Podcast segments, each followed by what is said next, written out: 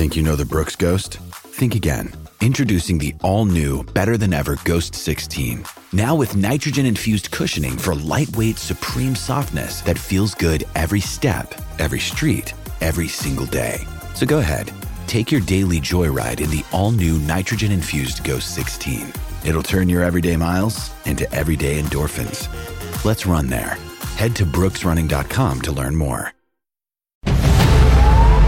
New CBS Sunday. You collect rewards, right? This is how I make my living. When something is lost, everyone's looking for something. He finds it. You strong swimmer? So-so. So-so. So-so's okay. Justin Hartley stars. How you survive, you make quick, smart decisions, and you never let panic take the wheel. Sounds cool. It is cool, actually. Very cool. Tracker. New Sunday on CBS and streaming on Paramount+.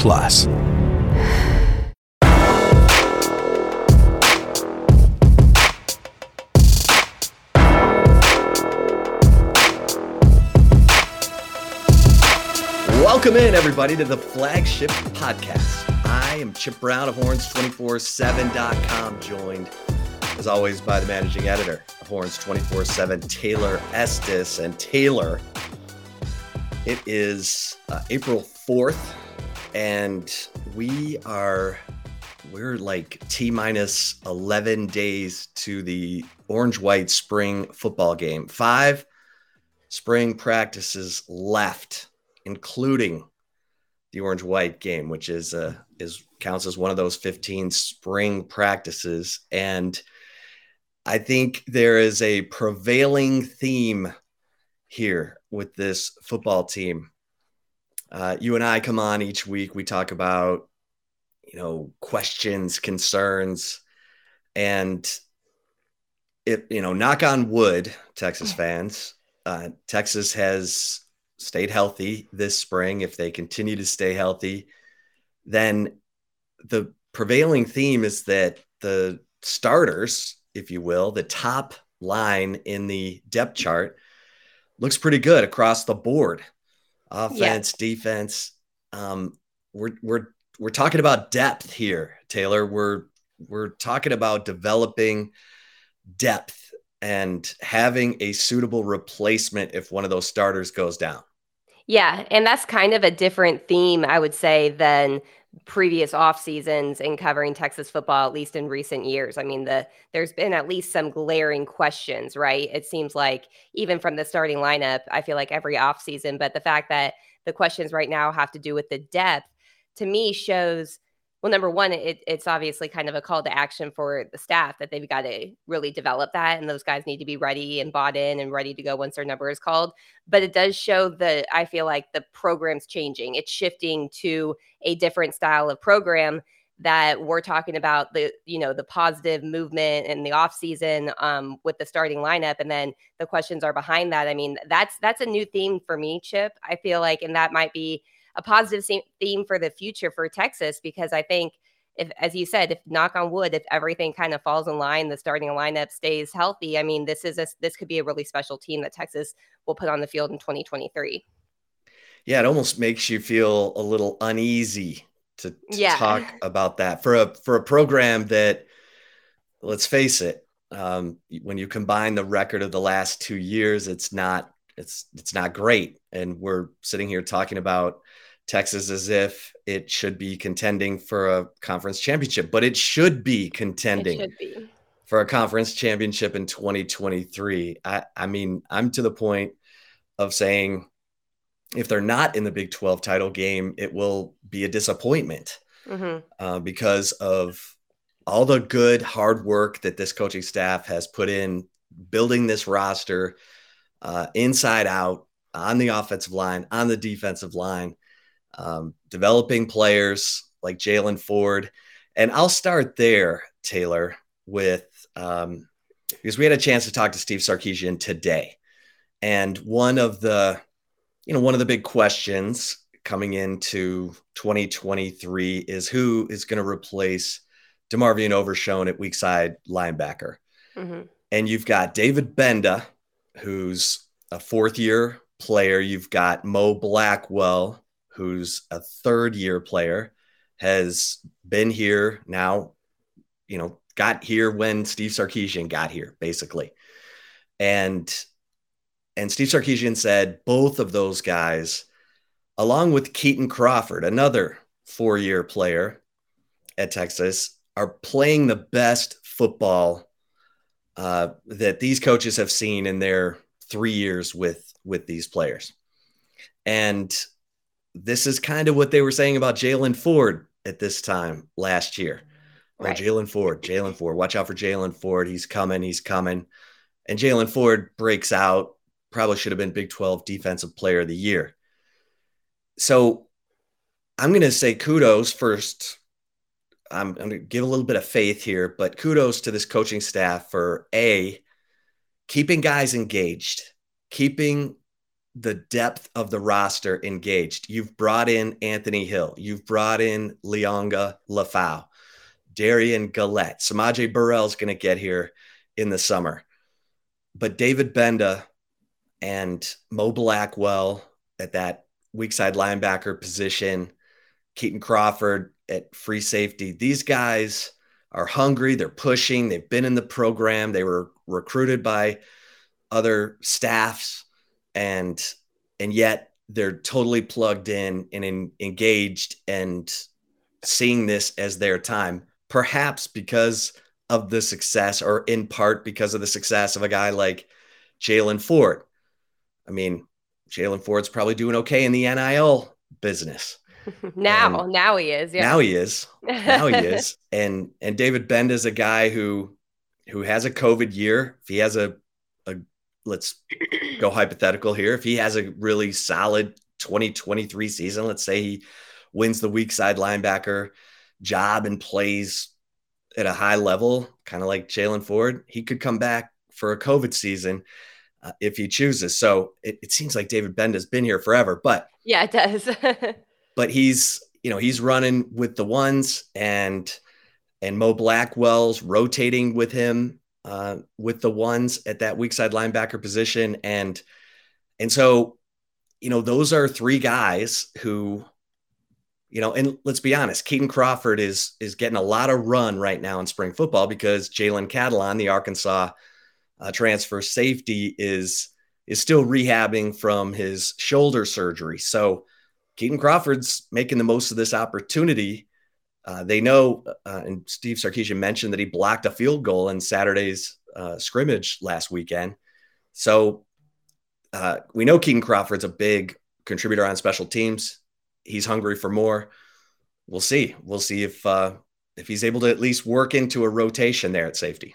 Yeah, I mean, that was a guy that Steve Sarkisian has mentioned a few times now, not just on Tuesday, but he mentioned it last week too, about Keaton Crawford's development. Now with Keaton Crawford, you have to remember he used to be a corner. He moved to safety. I believe it was last spring was when he made the move over to safety to add some depth there. So he was kind of working his way at a new position, and it probably was good for him to have a guy like Anthony Cook ahead of him a little bit so he could kind of learn from him, a guy who also was a former corner, then moved to nickel before he moved to safety. And so, it seems like Steve Sarkisian is not the type of coach that's going to talk openly about these type of players if they're not really showing out. He would probably avoid talking about a specific guy if they weren't really stepping up and making plays like Keaton Crawford seems to be in practice. And so that's huge, because Anthony Cook, say what you will about Anthony Cook, he was a guy that played a lot of football for Texas, and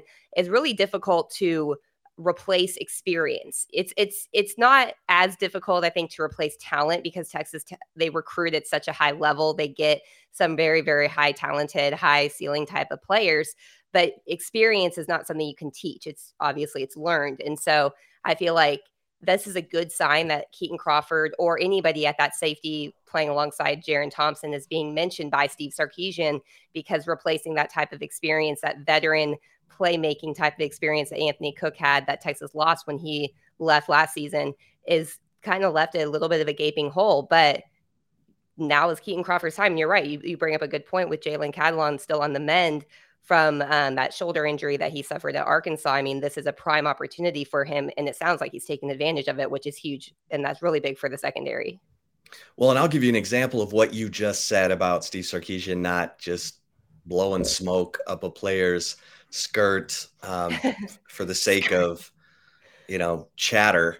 Mm-hmm. He was asked about Michael Taft and Jett Bush, and if they're, you know, making any kind of noise, and he said, not yet, and just left it at that. So, you know, it's interesting because Steve Sarkisian, for the most part, has been pretty transparent. I mean, when he said last year that players were emerging, like Jaylan Ford, Ryan Watts, he was telling you the truth. And so, you know, he's a guy who has said he likes where the offensive line is. He likes where the defensive line is. He likes the depth on both of those groups.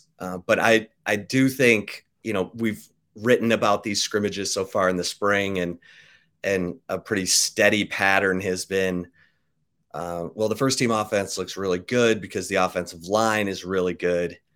And there's a drop off with the second team offensive line. Well, there's a drop off with the second team offensive line in part because Connor Robertson, the second team center, is still not back yet from his wrist surgery rehab.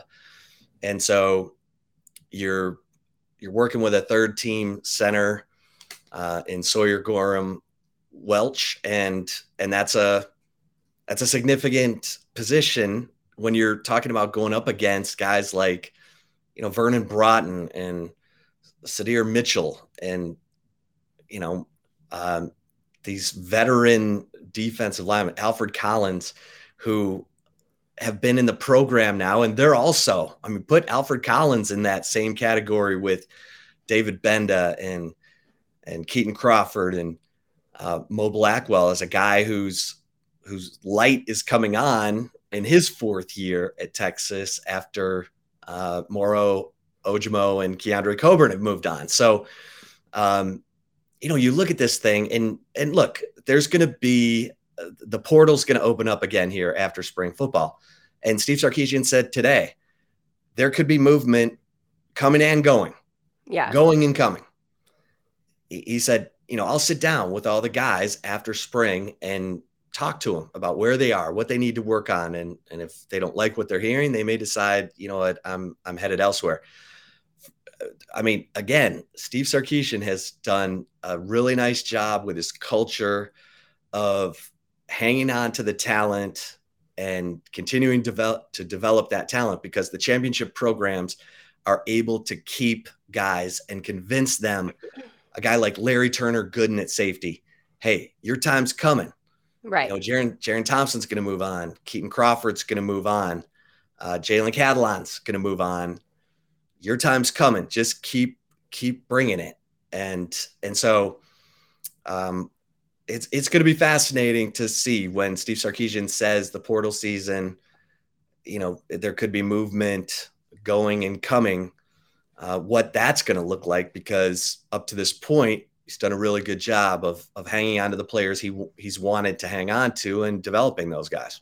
Yeah, that's what I was going to say is Texas has lost a lot of players to the transfer portal, but I would say you and I have talked about this. It seems like probably only one was one that they wanted to hold on to, and that was Hudson Card. And so, but they understood why he obviously would go and transfer. However, yeah, like, I mean, the guys that they've lost have been guys that, I think when Steve Sarkisian has sat down with them after, whether it's spring, you know, or after the season, have kind of told them where they stand and what they see with them. And that's why a lot of them have moved on. So it's going to be interesting. That to me, Chip, kind of makes me think there may be some of those guys in his mind that he's going to have kind of those hard come to Jesus talks with that may lead to them leaving after spring. And that's, I kind of reading tea leaves. I take it that way a little bit. Yeah. Yeah. And that could be the case. And so we'll keep you posted over at Horns247.com. You know, you'll always get the scoop before anyone else at Horns247.com. So make sure you're all subscribed up, and make sure you get an annual subscription, because that way you get access, VIP access, to all the team sites on the preeminent 24/7 sports network, the best college team network in the business. Taylor, everybody wants to know what's going on at quarterback. And I think the good news is that you just continue to hear good things about Quinn Ewers. Yeah. He's lost the weight. He's cut his hair. He's getting more comfortable in the offense. He's making good decisions. He's got a really nice receiving core to throw to. Texas put out a little social media post Monday night with some highlights from the scrimmage on Saturday. And there was Quinn Ewers throwing a nice pass to Jonte Cook. Malik Murphy had a pass over the middle, a nice pass over the middle. And you know how these are, Taylor, these highlights. Everything's intentional. Right. Like they're not going to put guys in the highlight reel who don't deserve it, who've been sloughing and just happen to have a good play. And so the fact that they showed, Quinn Ewers and Malik Murphy completing passes, and they showed poor Arch Manning getting sacked, having a pass broken up by Vernon Broughton. Arch is the freshman learning and having to play with the second and third team offensive line and second and third team offense. But that's how you get better. I mean, you got to make quick decisions under pressure. And so, from the quarterback standpoint, it's very much Quinn Ewers, Malik Murphy, Arch Manning. And probably should expect it to be that going into the fall. Yeah, I had a source who was out at the scrimmage on Saturday, and one of the first things they told me was, it's pretty obvious Arch Manning is the third string quarterback. Like there was source had, was curious where the quarterback battle was.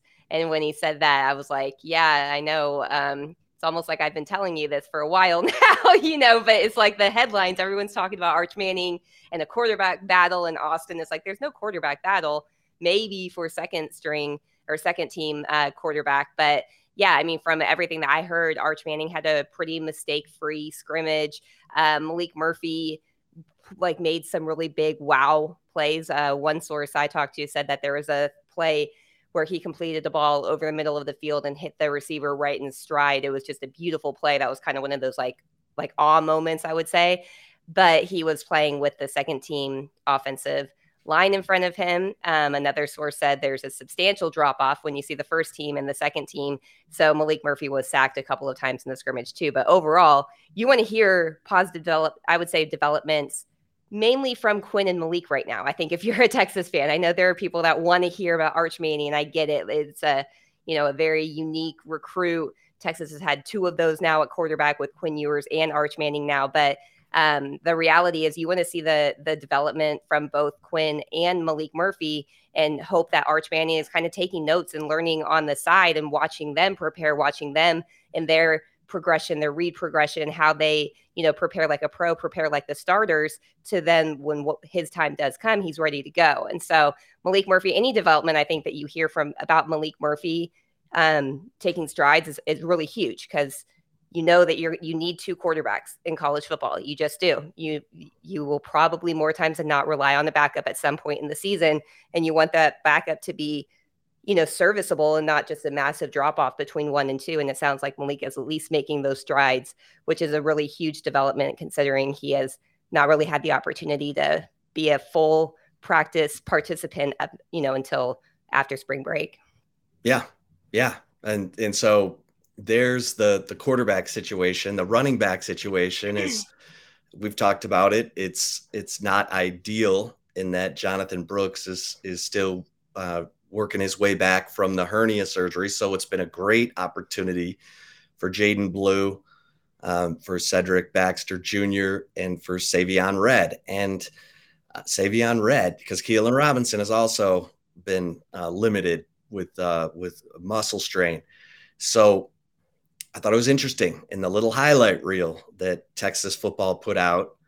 there was Savion Red with this massive stiff arm of Justice Finkley. And today, in talking to Steve Sarkisian, he mentioned that the physicality of Savion Red. And I think fans just need to go to Texas football Twitter or Instagram, watch carefully because those clips are fast. But when you see number 17 in white shoving Justice Finkley out of his way, that's what Steve Sarkisian is talking about. And I'll continue to say it, Taylor. I don't know when Savion Red is going to make an impact. I don't know if it's going to be in 2023 or 2024, but I get the feeling this kid is going to make an impact. He's a football player. He loves it. He's intense. He's physical. He's got great feet, and he wants to get on the field. He moved from receiver to running back to get on the field. And this kid's got he's got some it factor quality to him. I don't, you know, I haven't talked to Tashard Choice about all the technique and the details of, you know, just how far Savion Red has to go. But I do know that this kid is not going to shy away from contact on blitz pickup, which is something that Bijan Robinson had to learn. He wasn't crazy about, you know, taking on a charging middle linebacker. Savion Red, I get the feeling, welcomes that. Yeah. Well, and he's probably more built for it too. If you look at him, I mean, I know I've told this story before, but you know, last fall camp, Chip was like, why is 17 like with the offense? I look like a linebacker, and he was playing receiver at that point, but he's built more like stout of a, you know, build. I kind of feel like, and I mean, I feel like in a sense, I'd be very curious if he turns into kind of a more utilized Keelan Robinson in the future. Now, I'm not saying this season, but, you know, a guy that can isn't afraid of contact, a guy that's going to step in and, you know, in pass protection, and a guy that can catch the ball out of the backfield too, in addition to carrying it. I mean, this could be a guy that's a little bit of a Swiss Army knife, I would say, for the Texas offense, just because his build, I think, and his skill set allows him to be. It's not putting him in a position to where he's not going to be able to do it, or he's going to have to really learn to be physical or learn to take on, you know, as you said, a charging middle linebacker. I feel like he's more established and ready to do that. And now, as you said, will it happen this year? I don't know, but it's going to be interesting to see his development in the future. I totally agree with you, because I think this guy could be a special weapon in a variety of ways for Texas. And, you know, maybe not in 2023, but 2024, maybe. Yeah. And then, you know, receiver, we've talked a lot about, you know, Xavier Worthy and Jordan Whittington and then Jonte Cook and DeAndre Moore and A.D. Mitchell, the Georgia transfer. And meanwhile, Casey Kane is quietly having a rock solid spring and was impressive in I've heard he's been impressive in all the scrimmage work. I think the fire's been lit. He knows that the competition has increased, that he's fighting to keep his playing time. And, you know, Isaiah Nayer is not all the way back yet. He will be, you know, when we get to fall camp, but kudos to Casey Kane. Sounds like he has totally engaged in the battle and is having a heck of a spring. Yeah. And that's huge too, because I mean, obviously receiver was a question or a bit of an issue for Texas last season. And that's a guy, I think, a good example of a guy who, you know, they're adding talent. They're going even to the transfer portal to add guys to the receiver room. And he seems to be answering the call, like understands, you know, that he doesn't want to be one of these guys that could get overlooked or, you know, passed over for these other talent. And you want receiver. I feel like you really want receivers to be competitive with each other, right? Because I mean, there's only one ball, obviously, and you just want a lot of competition, I think, in that room. I'm not sure there was much last season, Chip, because with Steve Sarkisian saying that, you know, telling us that Xavier Worthy played the second half of the season with a broken bone in his hand, and yet he still felt like he was the best option there. That shows there wasn't enough competition, not enough depth in that room. Adding these type of guys, especially a guy like A.D. Mitchell from Georgia, who is, you know, made plays at the highest level at the biggest stage in college football. I think you're hoping then for a guy like Casey Kane to really take that next step. And also like a guy like Jaden Alexis. I mean, you know, we haven't really talked much about him. I saw him, you know, the first day of spring practice when we were allowed out there, and he made some good plays. But when you're continuing to add this type of like veteran talent to a room, you want the guys that are already in the room to answer the call. Sounds like Casey Kane is, but that makes me wonder too then, Chip, where's Brendan Thompson in this mix? I mean, him, I know we've talked about going to be out because he's working or, you know, focusing on track, but this is a time where that kid could get overlooked, I think, quickly. Yeah, no doubt about it. I mean, and Steve Sarkisian said that it's tricky when you have dual sport athletes, but Brendan Thompson loves track. He feels like he's going to be able to always use his speed as a carrot for the coaches. You can't find that kind of speed everywhere. And so you're right, Brendan Thompson. I mean, he's going to be added to the mix along with Isaiah Nair in fall camp. And you just wonder how they're going to keep everyone happy. But that's, again, you go hire Chris Jackson from the NFL as your receivers coach. He's got to be the one to convince these players that, hey, you're getting developed here. Your time is coming. But I'm really intrigued to see if Steve Sarkisian is going to employ, more of a rotation at receiver, because we didn't see that a ton last year. Like you just said, I mean, Xavier Worthy was out there with a broken bone in his hand. And maybe it's because, you know, the Jaden Alexises of the world weren't far enough along.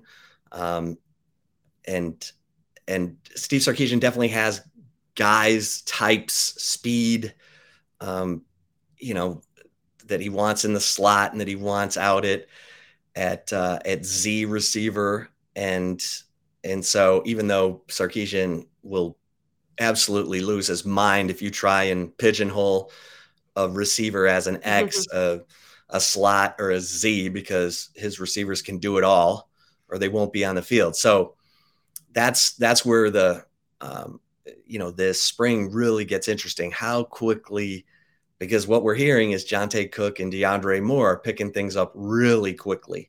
Like Xavier Worthy. Xavier Worthy came in the summer. He wasn't even an early enrollee.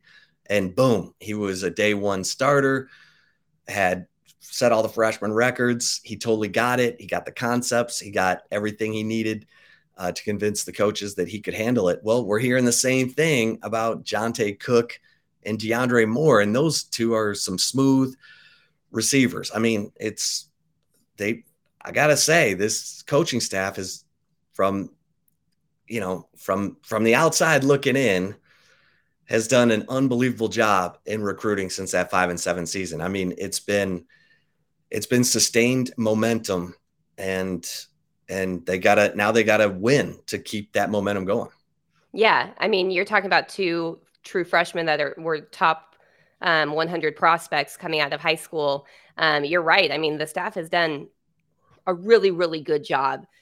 I think far better than most people. If you take the name off of the team, right, and you were just to say, oh, this team went 5-7 with a brand new coach, people questioning if the coach is the right guy for the job. How do you think recruiting went the following 2 years? People would be like, oh man, he's got an uphill battle, but he has, and they've answered. And this is huge. I mean, you've got to sustain it too. You can't just have one good recruiting class. You can't just have two even good recruiting classes. You need to stack those ones. And Steve Sarkisian understands that. A lot of the staff understands. I mean, these are guys that have coached at, you know, top SEC programs, coach all over the country. Some guys have coached in the NFL. They understand that you have to continue to build and not just develop the guys that you have on the roster, but be looking at what type of guys you want to bring in to develop for the future too. And they've done an exceptional job. I think Kyle Flood probably has done the best, arguably, I would say. I mean, my goodness, he said he never relied on two true freshmen in his career, and he had to do it, and they played really well, you know, in the 2022 season.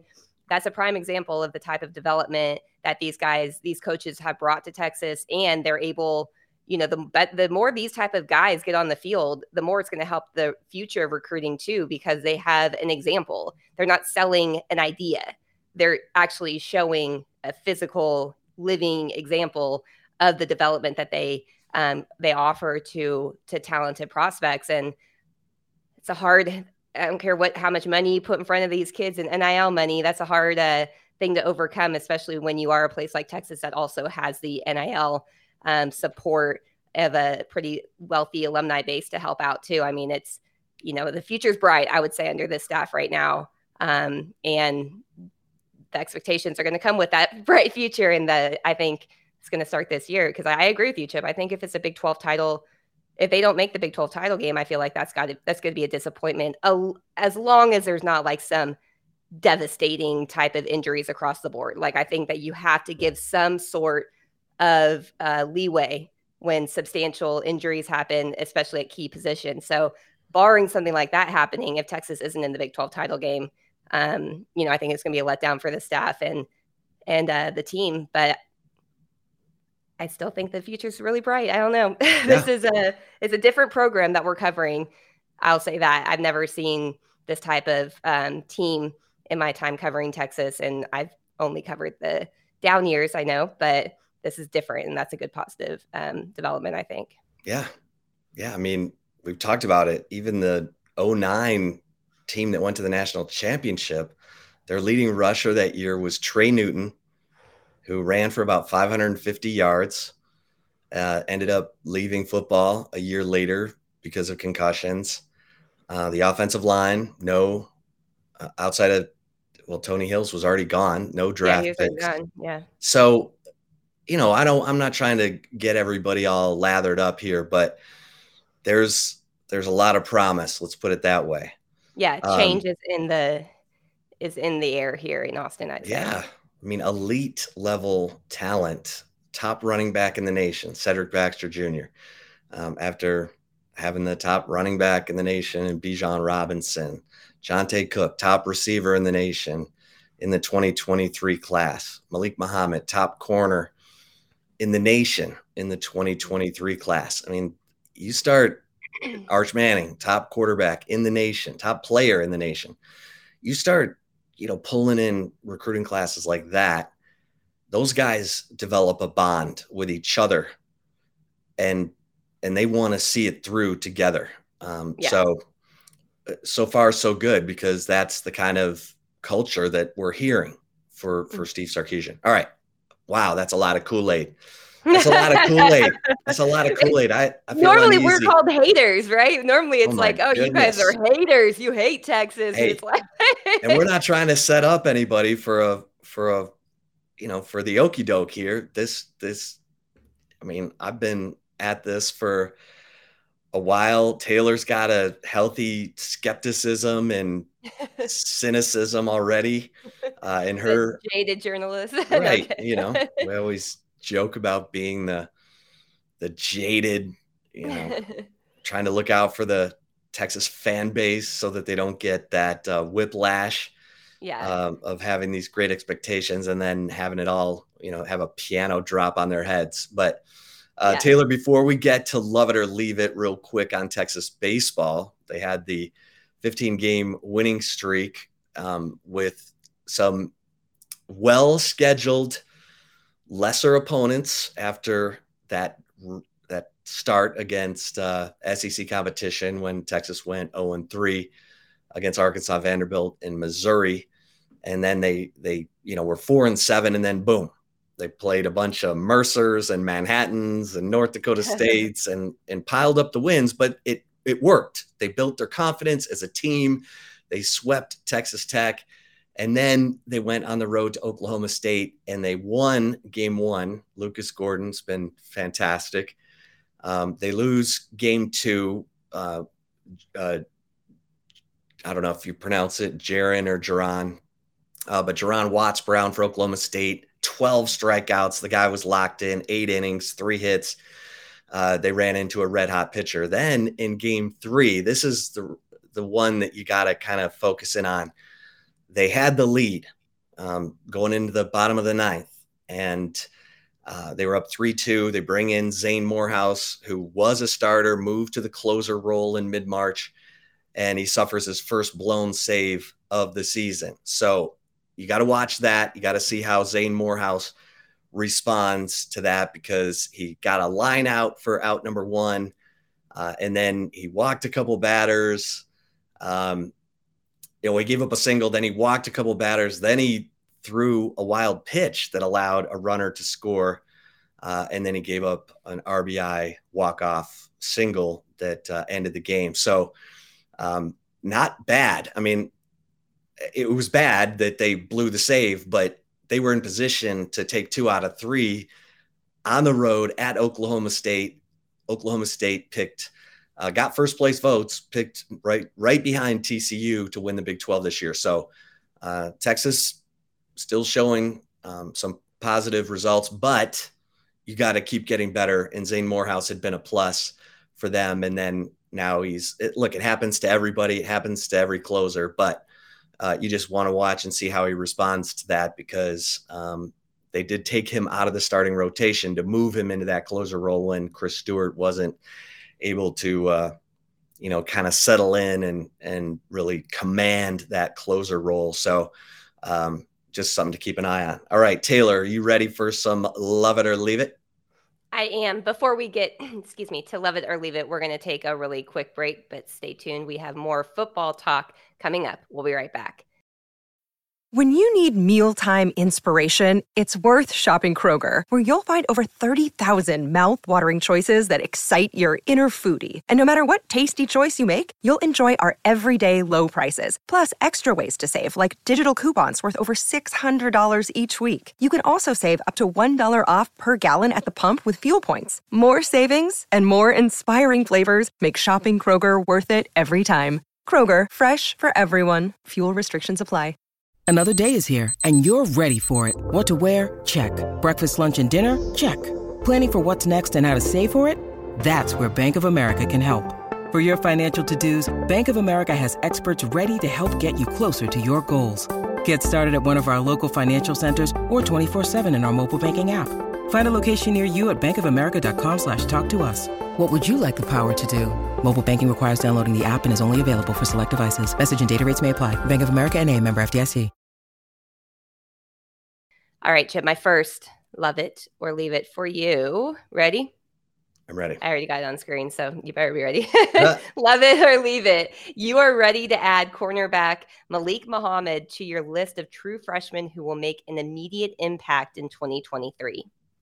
I'll tell you what, Taylor. I mean, there's a lot of competition at that field corner position where, you've got Gavin Holmes, the Wake Forest transfer, you got Terrence Brooks, you've got Malik Muhammad, but I'll tell you what, in Xavion Bryce, remember Austin Jordan has moved to nickel. He's backing up Jade Barron while Jalen Gilbo continues to rehab from offseason knee surgery. But Malik Muhammad, I keep hearing this guy is around the ball. And so I'm real close, but I'm going to leave this for right now because I want to see what he does in the spring game. I want to continue to hear, what's going on in the summer and how hard he's working, but I'm real close to loving this, but I'm going to leave it for right now. But Taylor, I'm hearing a lot of good things about number 5, Malik Muhammad. How about you? Okay. I think I'm going to leave it too, just because I feel like of the newcomers, Gavin Holmes probably has a little bit of an edge, I would say, over Malik Muhammad, being a guy that's been at the college level before. Terrence Brooks, has been a guy that's made strides, coming along. So I'm not leaving it because I don't think Malik Muhammad could be the immediate impact true freshman in 2023. I agree with you. I just kind of want to see it a little bit more. And I also think that there's a lot of guys, options available, right, that he is competing with that already have playing experience at the college level. So that would make me a little bit hesitant to say it's going to be an immediate impact. But who knows? I could be wrong. We just haven't seen a lot. It's hard for me to make those claims if I haven't seen them in live action too. So I'm going to leave it for now. If the question was, he will make an impact. Yeah. I would love it. This kid is going to be a star. The question is he going to be a star in 2023? Right. He may well be, but right now I just want to see a little more. And so, all right, love it or leave it. Number two. Second one, love it or leave it. No matter what Jaden Blue and Cedric Baxter get accomplished this spring, the running back position battle won't start until Jonathan Brooks is fully cleared for fall camp. I mean, I think I'm going to love this. It's not Jaden Blue and Cedric Baxter don't want to hear this, but I think Jonathan Brooks has been in the program. He learned from Bijan Robinson and Roshan Johnson. And I think he's going to have something to say when he's fully cleared and in fall camp.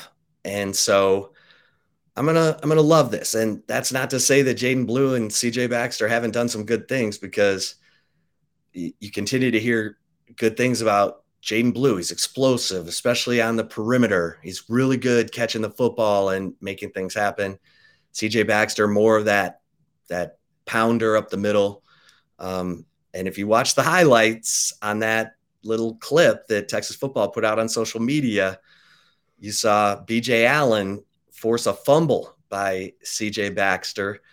But then they came back with a highlight of C.J. Baxter with a really good cutback run in between the tackles. So, you know, there was a good play. They wanted to give some sugar to B.J. Allen, but they also didn't want you to think, oh, man, that was C.J. Baxter fumbling the ball. Yeah. You know? So they gave him a good play, too, because he has had a really good spring. But anyway, yeah. I'm rambling, but I will love this. Taylor, how about you? Yeah, I'm going to love it too. And I agree. It's not necessarily a knock at all on Jaden Blue or Cedric Baxter. I think that Jonathan Brooks has earned himself an opportunity to be the lead guy. And I think that the staff would probably agree with that. Just because, I mean, I know he played a lot of garbage time in some of the games in 2022, but still, I mean, this is a kid that averaged 6.6 yards per carry, had 5 rushing touchdowns, had his first 100-yard game against Kansas, where I think he averaged almost 10 yards per carry in that game. I mean, he's done enough to where I feel like he should be given the opportunity to be the number one guy, and just because he's been dealing with rehabbing from a hernia surgery shouldn't set him back in that, unless the hernia itself did set him back from a play perspective, playmaking perspective. I just think that, I mean, the fact alone, he played through the whole season with that hernia and refused to get surgery until right after the bowl game, because he did not want to miss any playing time, any game action that he might possibly get as a third string or fourth string, however you want to frame him, for last season running back. I mean, he's earned the opportunity to come back in and win that first string job ahead of Jaden Blue and Cedric Baxter. And I think he has the talent to do so. So yeah, I'm definitely going to love it. Again, not a knock on Jaden Blue, Cedric Baxter. They're both really talented. I had a source talk about Cedric Baxter and how shifty of a runner he is. Was in the scrimmage on Saturday. He did say he runs a little too upright, and he's got to get probably hit in the mouth once before he's going to change that by somebody. But yeah, I mean, those are two really talented guys. I just think Jonathan Brooks has earned the right to be in the mix too, and not be overlooked because he waited a whole season to get surgery in the off season. So yeah, I'm going to love it. Yeah. Yeah. No, it's a good point. All right. Love it or leave it. Number three. Final one for you. Love it or leave it. You're excited Texas will have more of a game format for the Orange-White game because the team has more depth this year. You know what? I don't really care. I mean, I just want to see players make plays, whether it's in situational scrimmage stuff like they did last year. I mean, I guess it's easier to follow for fans, and you get a winner and a loser, but sometimes they move players to both teams. It gets kind of weird. I just want to see players make plays, if that makes sense. So I'm not excited. So I'll leave this. I just want to see players make plays. I don't really care what format it's in. Let me see some plays. Let me see some players make some plays. How about you, Taylor? Man, I thought you were going to love it. That's why, because I was going to leave it too. Because I mean, I think I've made it pretty clear. Spring games are the biggest. It's a glorified practice that we're watching, and honestly, like last year I didn't even watch the spring game because I had my sister-in-law's wedding that I was in Mexico, and I was like, thank you, Emily, for scheduling your wedding on the day of the spring game, because I didn't have to cover it. I know it's awful. No, but yeah, spring games are just kind of boring. I don't really care what format they're in. I feel like in years past a lot of times I'm like, how did they get points? I don't understand the scoring of this, because it was like weird scoring at some point. Like when Mac Brown was the coach, I could never figure out how the hell the defense got points on things. Yeah. It's like, okay, I don't know what's going on. So yeah, I'm going to leave it. Actually, I'll just say I love it, because I'll be different than Chip. I agree. I don't really care what the format is, to be honest. Hey, we're just excited to see some football. Exactly. Playmaking. That's right. That's right. April 15th. And we'll be there begrudgingly. Just kidding. Oh. I'm teasing. Totally kidding. Yeah. I'll take football in any format. You tell me I can watch them practice in the parking lot. I'll go.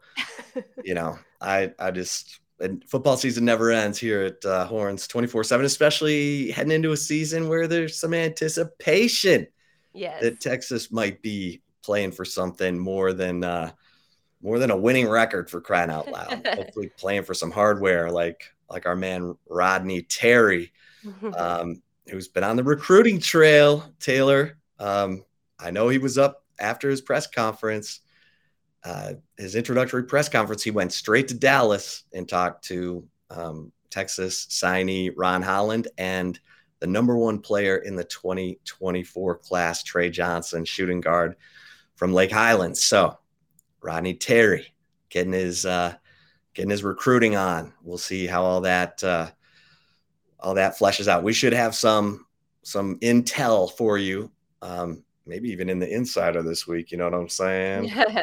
But certainly on the flagship podcast, next week. So thanks everybody for listening to this episode of the flagship podcast, and make sure you're hanging out over at Horns 24/7, because the Insider does come out on Thursday and get you all the scoop. For Taylor Estes, I am Chip Brown. Until next time, we'll see you over at Horns247.com. Stay safe and keep the faith. It's the UEFA Champions League on Paramount+. Europe's top club soccer tournament. Champions versus champions. The best teams facing off in the knockout rounds. Magnificent! And it all takes place while you're filling out financial reports at work. In the middle of your day, in the middle of your week. So use that second screen. Call in sick. Do whatever you gotta do to tune in Tuesdays and Wednesdays. Nobody watches the UEFA Champions League like us. Stream every match live exclusively on Paramount+.